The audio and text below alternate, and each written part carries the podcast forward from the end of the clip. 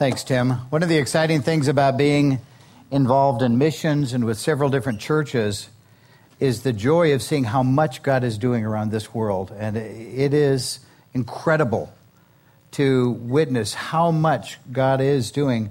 My name is Steve Larson.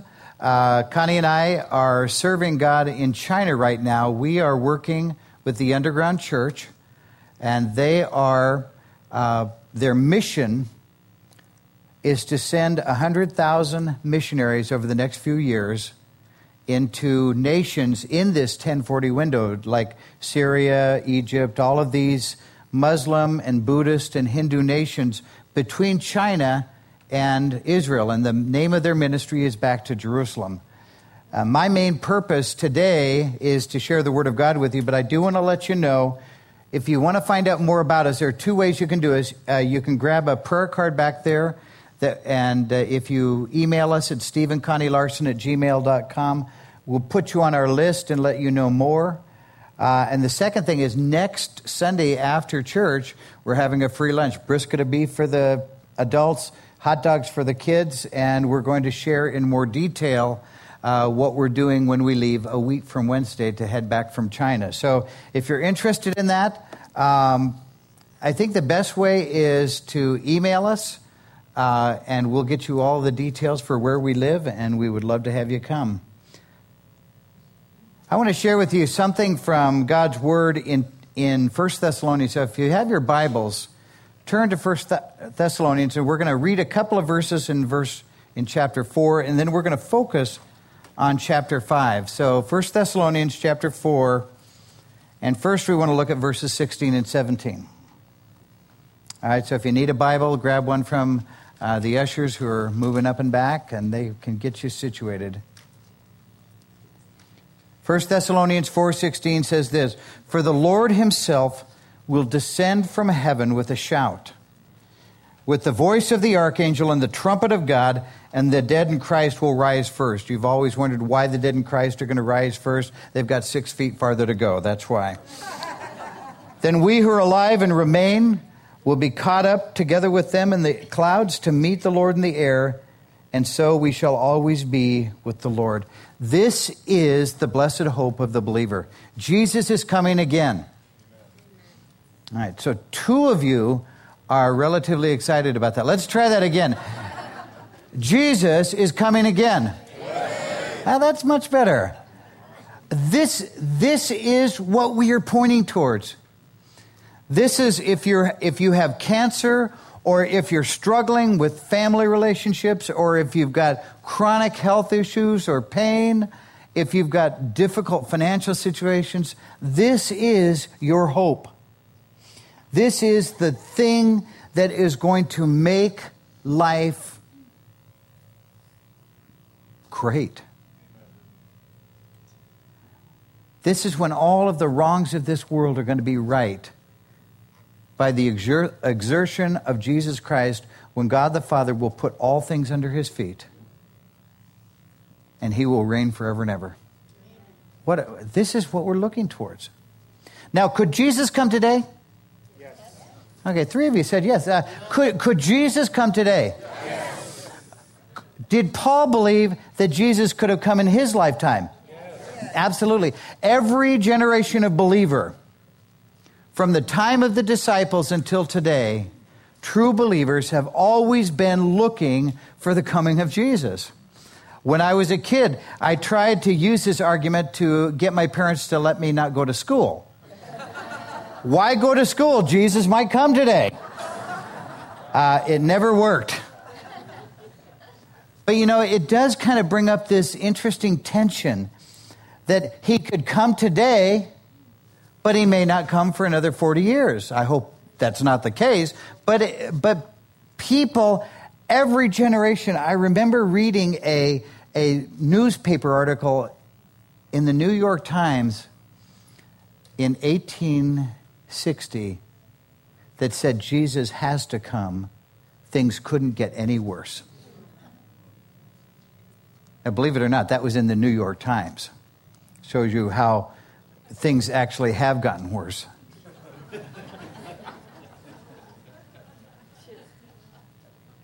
But on the one hand, we have this hope that he will come today.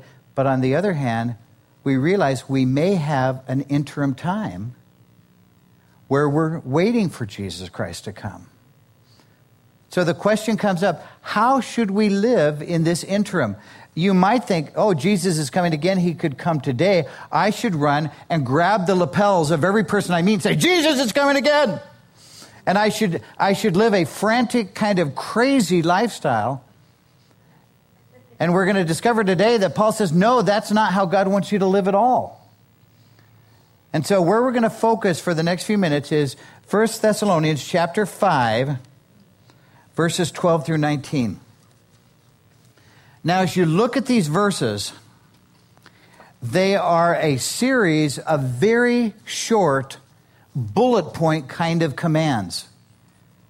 And they are very simple. And you might look at them and you go, oh, been there, done there. I know that, I know that, I know that. But I want to slow down and unpack this a little bit, because there's actually three huge principles that will help you live in the interim between today and whenever Jesus comes again. And here are the three principles. Principle number one is encourage your leaders. Principle number two is be deeply involved in each other's lives. And principle number three is wrap every day around your relationship with God. Okay, so let's look at these. Very simple. Verses twelve and thirteen, Paul says, but we request of you, brethren, and remember he's saying, in light of the fact that Jesus is coming again, we request of you that you appreciate those who diligently labor among you and have charge over you in the Lord and give you instruction, and that you esteem them very highly in love because of their work. Live in peace with one another. There are three, three things that Paul says we can do to make the joy of our leaders better. Number one is appreciate them. I've been in the ministry for, well, if you count non-senior pastoral ministry, over forty years. Been a senior pastor for about thirty-three years. And one thing I can tell you is that pastoral ministry is the most joyful, discouraging, fulfilling, exasperating thing that you could ever do.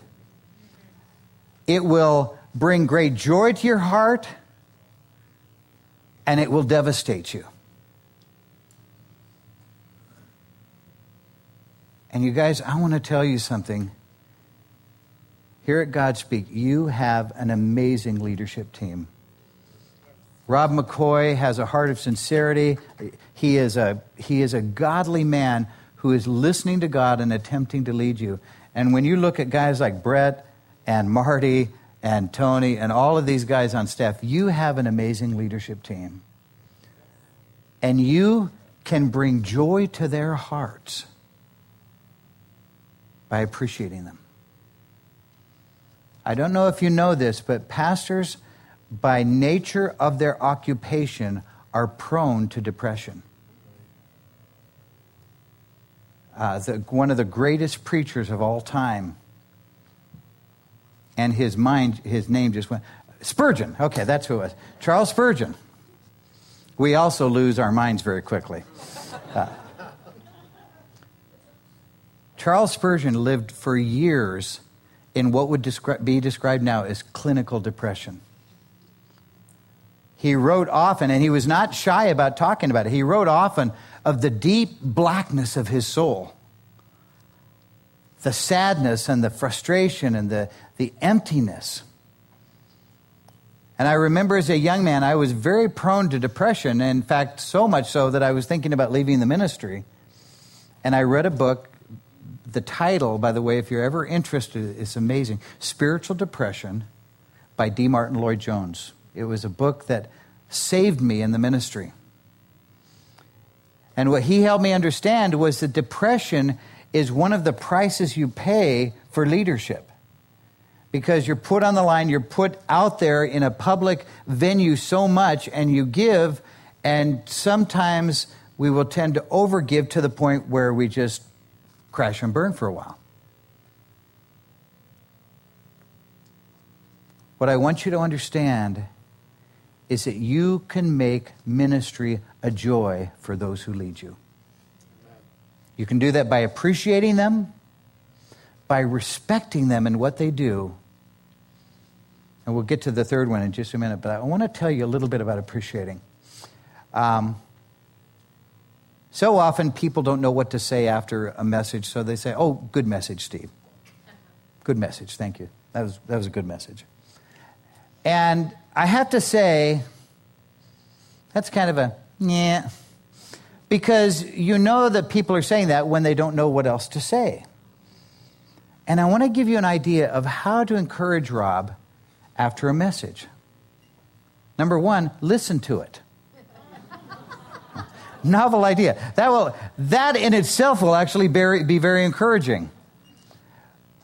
But then hear one thing that God said to you through what, what Rob shares, and then speak that back to them. Rob, I really appreciated what you brought out in this verse, and this is what I heard from it.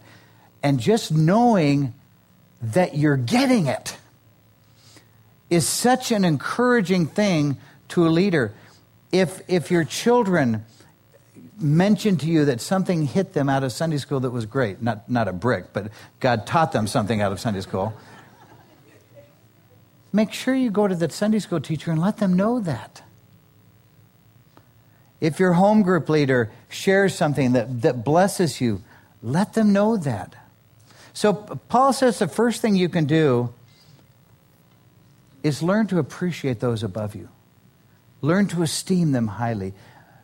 And then he says something kind of interesting. He says, I want you to live in peace with each other.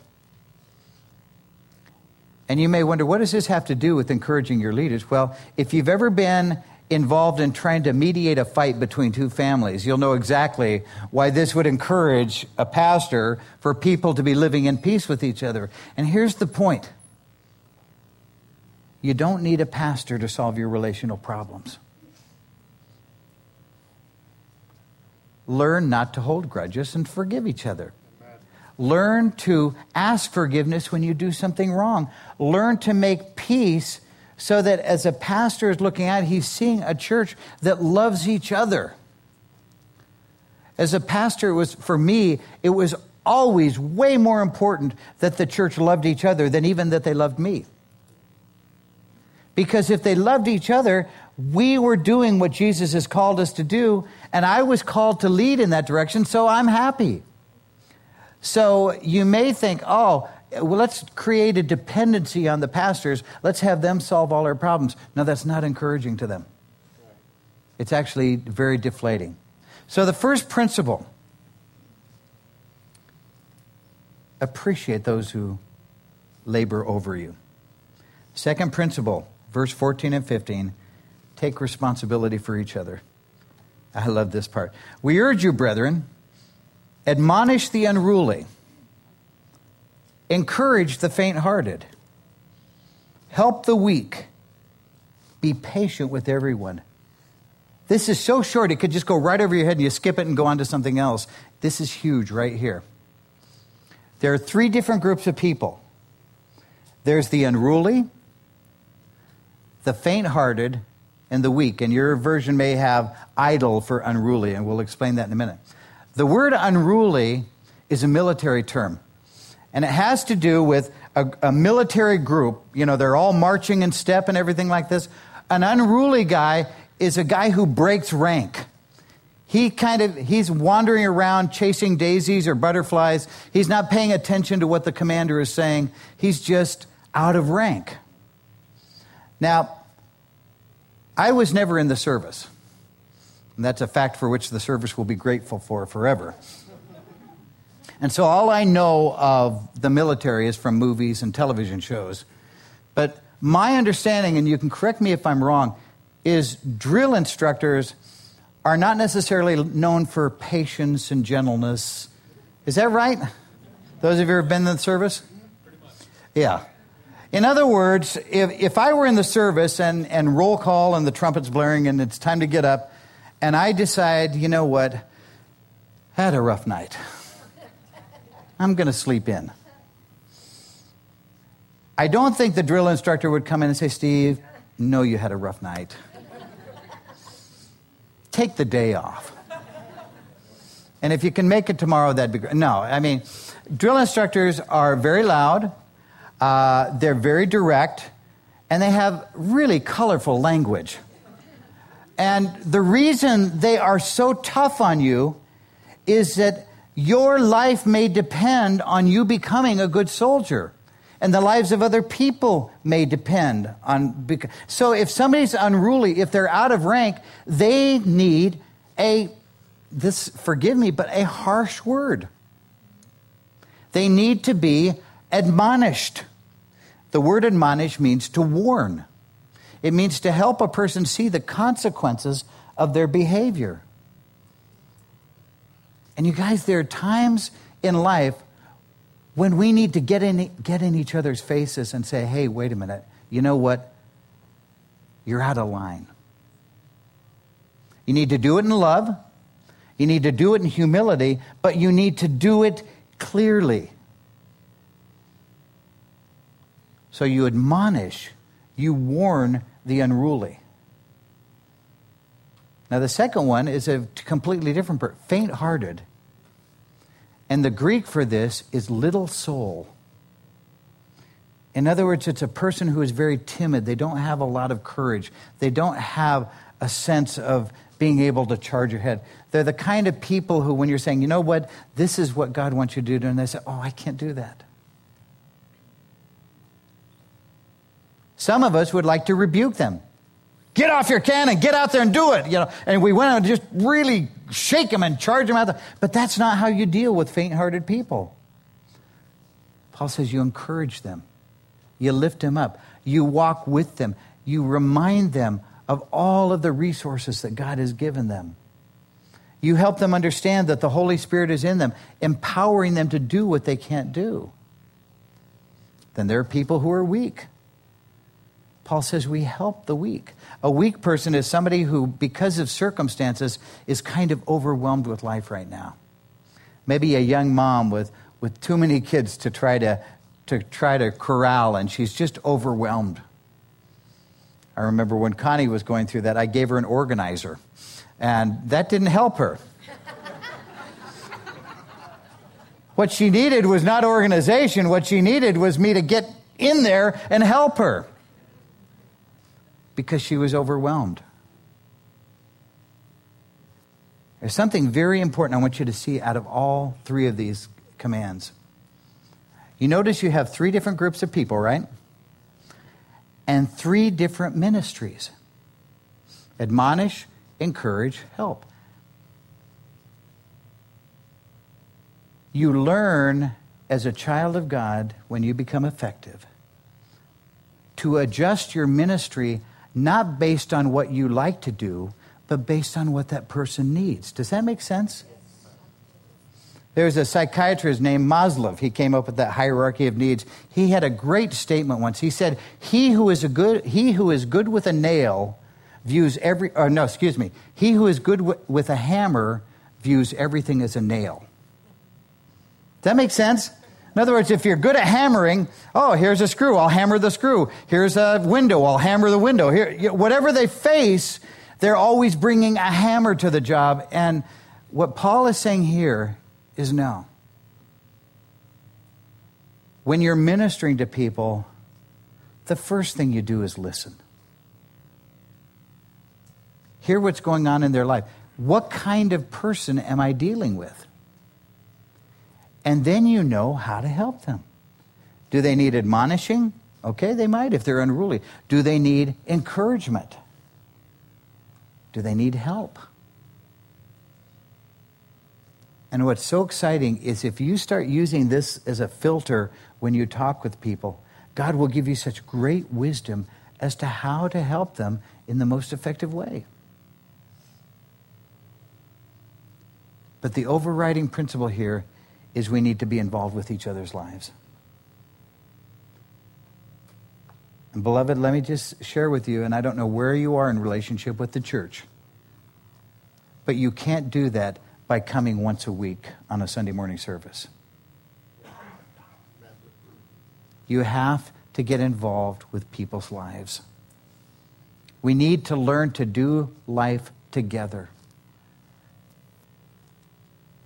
And as you build relationships, God is going to open up opportunities for you to love and be loved by other people. You'll be able to make a difference in their lives. They'll be able to make a difference in your life. And the church will be blessed because the body is working together.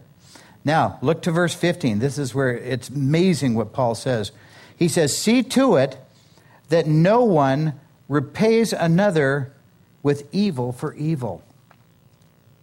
Let me explain this one.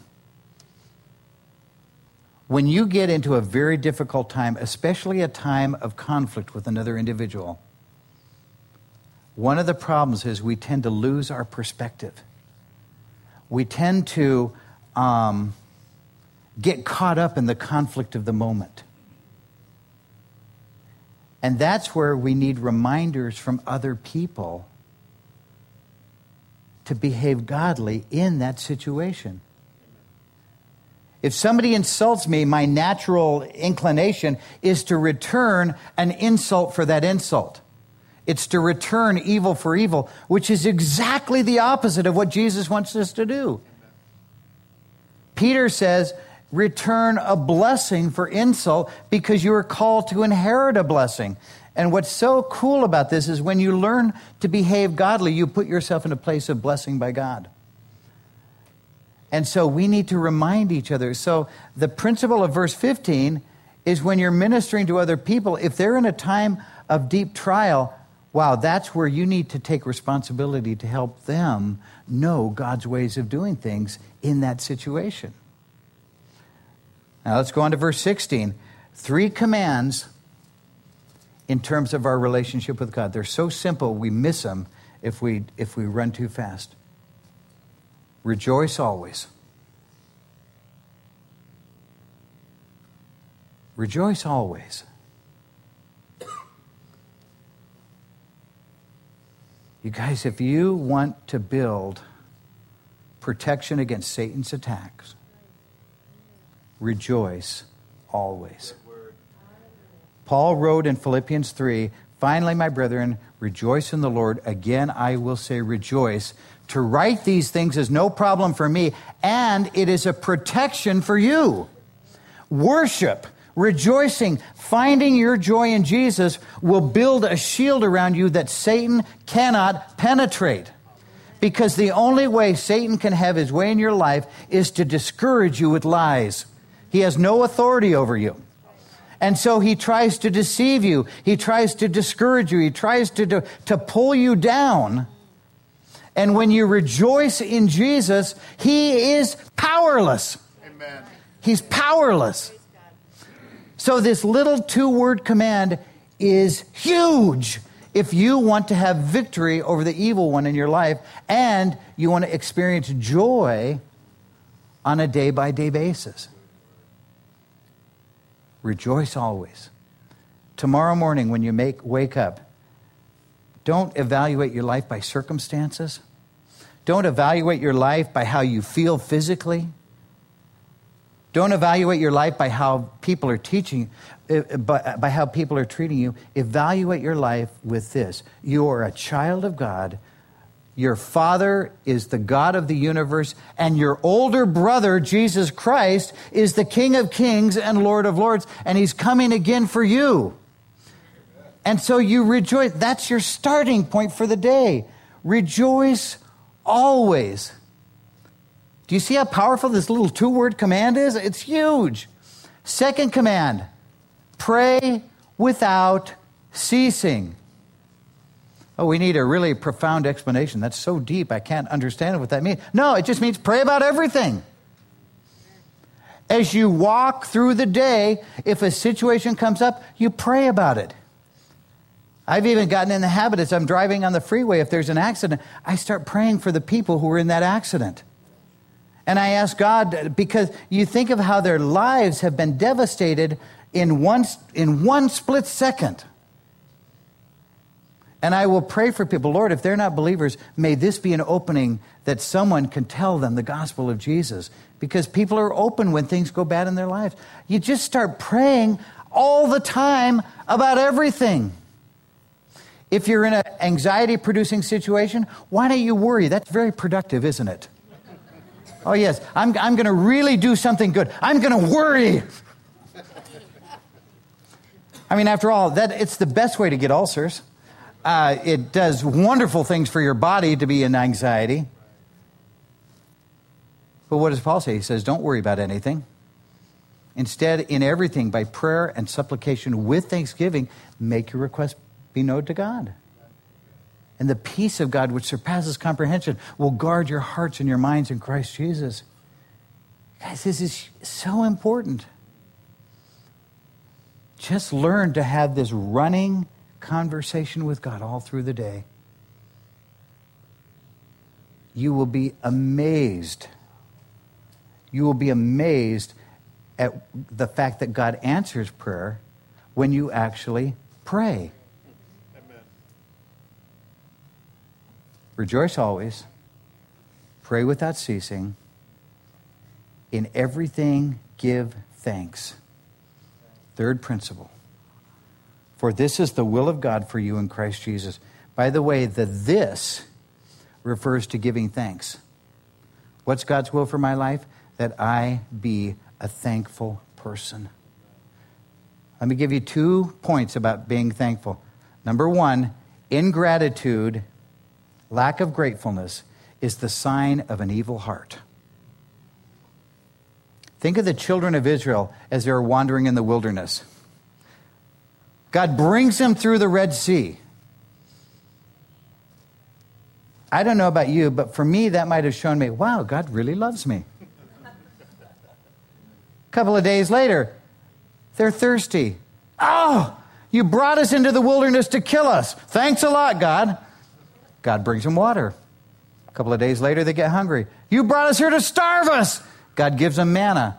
We're tired of manna. We want meat. God brings them meat. And every step of the way, God does miracles.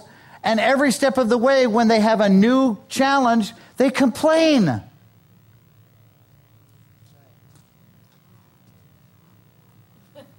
Very simple. The generation that saw more miracles than any other generation outside of the generation of Jesus was so evil that all of them, save two people, had to die. Ungratefulness is the sign of an evil heart.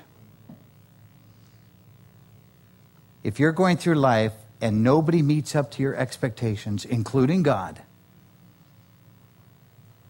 there is an evil in you that must be cut out. Amen. In everything, give thanks. The second thing I want you to understand about thanksgiving is thanksgiving builds faith. If you want to have the faith to trust God more, start, and, and I don't know if you're a journaling person. I, if you aren't, I would recommend you get a little notebook and start keeping a journal of what God is teaching you, what God is speaking to you.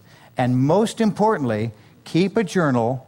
I call it, I have one section in my journal that's my Thanksgiving journal, where I'm running down, writing down all of the things where God shows up in my life. Do you know right now I have four file drawers, full-size files throughout my life of God's answered prayers in my life. I've written them down ever since the ninth grade. Four file drawers full of answered prayer. Does God actually answer prayer? Yes, He does. Amen. And the problem is we forget that He answers prayer. Right. But when you start thanking Him, oh, wow, God, thank you. And you, you should read some of mine from the ninth grade. Oh, God, you're awesome, you know, and I'm, uh, and so I, I had ninth grade journaling at that time. But it's so fun to read that, that even as a fourteen-year-old, God was in the business of answering my prayer. And guess what?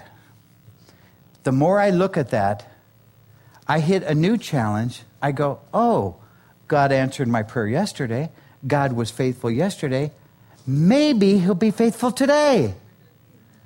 And I found that over the years, my ability to trust God and, get this, rest in Him. And man, that, that is the best feeling in the world when everything's falling apart around you. Resting in God. That comes from being thankful. So this is what I mean. In, in every aspect of life, three ways that you can revolve your, right, your life around God. Number one, rejoice always. Number two, pray without ceasing. Number three, give thanks in everything. This is how God wants us to live right today. He wants us to appreciate those who lead us. He wants us to be involved with each other's lives. And He wants us to bring every circumstance in our life to God. And there's one other thing He wants us to do, and that's to celebrate the Lord's Supper. Paul said in First Corinthians eleven twenty-six, as often as you eat this bread and drink this cup, you proclaim the Lord's death until He comes. And so when you're eating the body, the bread that represents the body of Christ, and when you're drinking the cup that represents the blood of Christ, you are proclaiming the Lord's death and what it's done for you. And I hope today and every time you take communion, you will breathe this prayer, come quickly, Lord Jesus. That you will create a greater and greater longing for the coming of Jesus in your life. You guys, God has done a great work in us, but it's not finished. Amen. It's not going to be finished till Jesus comes again. And my passion for you is that today and every day, you're going to take First Thessalonians five, and you're going to use it as a mirror in your own life, and you're going to say, God, I want to be this kind of a Christian for the rest of my life. So the ushers are going to come, and they're going to actually help you take communion now. So guys, if you could come forward, worship team. May this be a time of your giving renewed and fresh thanks to God. So Father, as we partake of communion, I just pray in Jesus' name that you would Um, remind us once again of how much we have because of Christ. And may you be honored by our celebration today and by how we live even this afternoon and tomorrow. In Jesus' name, amen. Amen.